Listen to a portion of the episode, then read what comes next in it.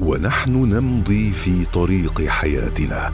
نمر على نقاط مهمة قد نغفل عن أهميتها أو تكون خارج نطاق رؤيتنا. نقط عمياء مع إبراهيم العجمي. أهلا بكم مستمعينا الأعزاء في حلقة جديدة من حلقات برنامج نقط عمياء في نسخته الثانية والذي نتطرق في كل حلقة من حلقاته إلى أمر مهم قد نغفل عنه في مفاصل حياتنا.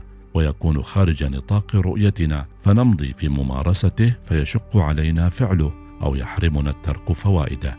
في هذه الحلقة مستمعينا الأعزاء قد يعتقد البعض منا أن هناك علاجا غير موجود في المستشفيات ولدى الأطباء والعلماء وهو يشمل الاتصال بعالم الجن وتحضير الأرواح غافلين عن أن العلاج الروحاني لا يشمل تلك الطرق والتي لا تندرج تحت الطب الحديث أو التقليدي أو التكميلي فالعلاج الروحي أو الروحاني لا يشمل تلك الطرق والممارسات التي يستخدم فيها الجن وما يسمى بتحضير الأرواح.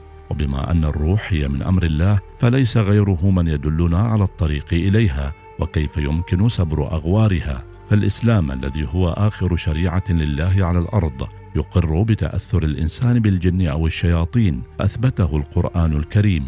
إلا أنه ذكر الطريق الذي يمكن للجن أن يلجوا إلى داخل الإنسان أو نفسه أو روحه وهو الوسوسة. وأما غير ذلك فهو يحتاج إلى إثبات علمي. حديث المروي يقول لكل داء دواء إلا السام والسام هو الموت. وبذلك قرر الإسلام أن الإنسان معرض لجميع أنواع الأمراض. وفي التاريخ ما يثبت أن لجميع أنواع العلل علاجا وأدوية. وأن ليس هناك مرض إلا وله دواء إلا الموت الذي ليس منه شفاء وإنما على الإنسان أن يأخذ بالأسباب ولا يمكن أن يأمره أحد ما أو جهة ما أن يلجأ إلى الجهلاء والمشعوذين والمخادعين. فتحصين الإنسان نفسه لإبعاد الطاقات السلبية عنه وجذب الطاقات الإيجابية لهو مما يدعو إليه الإسلام. من خلال فعل ما شرعه من مستحبات وترك ما قرر أنها من المكروهات. كي يحفظ الإنسان نفسه من أي تأثير انسيا كان أو جنيا. فالإسلام لم يطلب من المسلم الاتصال بعالم الجن والشياطين لغير ضرورة وحتى لضرورة. فعالم الجن عالم غير مرئي لدى أغلب البشر ولا يحسن أغلب بني الإنسان التعامل مع ذلك العالم. فالجهلاء والمشعوذون إنما يخدعون الناس بإيهامهم بأنهم متصلون بالجن. وإذا ثبت ذلك فإنهم يتصلون بمرده الجن وشياطينهم الذين يصورون له أنهم قادرون على الشفاء وأنه أي الشفاء بيدهم لا بيد غيرهم ليضلوه ويأخذوا بيده نحو الهلاك وسوء العاقبة. فالإسلام أكد أن هناك تاثيرا للإنس والجن على الإنسان من خلال الوسوسة وما الأذكار المأثورة التي حض الإنسان على الالتزام بها إلا لمنع تلك الوسوسة سواء من الجن أو من الإنس.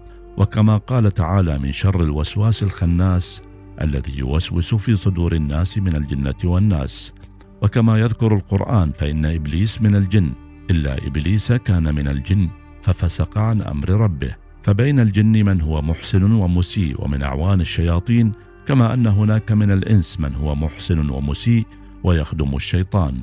فالمأثور من الأذكار والأدعية إنما هي لحفظ الإنسان من أي تأثير داخلي وخارجي. وأن ليس للإنس ولا للجن أي تأثير على الإنسان إلا بشيء أراده الله له وبإذنه وليس خارجا عن ذلك. فإن الله عز وجل عندما أراد من الإنسان لا يدير بالا لأي وسوسة تعتريه فإنما يريد بذلك تحصين العبد وما الأذكار والمعوذات من الأدعية وآيات القرآن الكريم إلا لمساعدته على ذلك وأن تأثير الشياطين على الإنسان لا يمكن أن يتحقق إلا إذا ضعف العبد وابتعد عن طريق الله وغفل وأعرض عن ذكره وعن قراءة القرآن والصلوات وغيرها. وفي هذه الحالة يقيد الله له شيطانا ليصده عن الحق ويلهيه في الباطل. وأما من قام بأمر الله وأدى حق الله واستعمل نفسه في ذكر الله وطاعته عافاه الله من مرده الجن والإنس وحفظه من الشياطين. ولا فرق لو كانوا جنا أو انسا. في هذه الحلقة مستمعينا الأعزاء وجهنا الضوء على نقطة من النقاط التي يغفل عنها البعض أو تكون خارج مجال رؤيتهم وهي أنهم يظنون أن للجن قدرة على شفاء الإنسان متغافلين عن أن الاتصال بالجن وتحضير الأرواح لا يعد من العلاج الروحاني الذي يعتمد على القرآن الكريم والأذكار المأثورة. على امل أن نلتقي مع نقطة أخرى من نقط عمياء. إلى اللقاء. نقط عمياء مع إبراهيم العجمي. وبنور منك ربي أرني أنظر إلي. الوصال الإذاعة الأولى.